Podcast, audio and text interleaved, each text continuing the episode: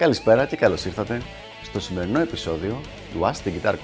Η σημερινή μας ερώτηση είναι η εξής. Παρατηρώ ότι σχεδόν σε κάθε βίντεο παίζεις με άλλη κιθάρα. Έχεις κάποια αγαπημένη και αν ναι, για ποιους λόγους την προτιμάς? Ενδιαφέρουσα ερώτηση. Έχω δύο τρεις αγαπημένες κιθάρες, αλλά τελικά αυτή που βλέπω ότι καταλήγω να παίζω πιο συχνά είναι αυτή εδώ. Είναι μια Steinberger Scepter, σκύπτρο. Είναι μια κιθάρα της δεκαετίας του τέλος ογδόντα, αρχές ενενήντα. Δεν είχαν κυκλοφορήσει αρκετά για πολλά χρόνια. Εγώ την είχα δει από τον καθηγητή μου, τον Brett Garcett, ένα πάρα πολύ καλό και πολύ γνωστό fusion, rock fusion κιθαρίστα, και ακούγοντας τον ήχο της, κόλλησα και την πήρα τότε και μου έχει μείνει από τις αγαπημένες μου κιθάρες.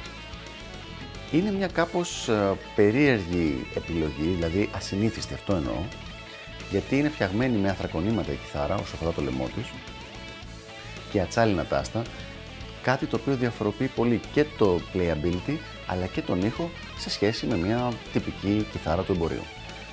Ε, θα έλεγα ότι ο ήχος της είναι κάπως πιο κλινικός, είναι αρκετά εκλειπτισμένο όργανο και έχει μια ουδέτερη αρμονική απόκριση. Ο πιο κοντινός ήχος που θα μπορούσα να πω σε κάποιον για να ακούσει, να καταλάβει πώς είναι, ε, είναι ο ήχος του Vito Brata, τον White Lion.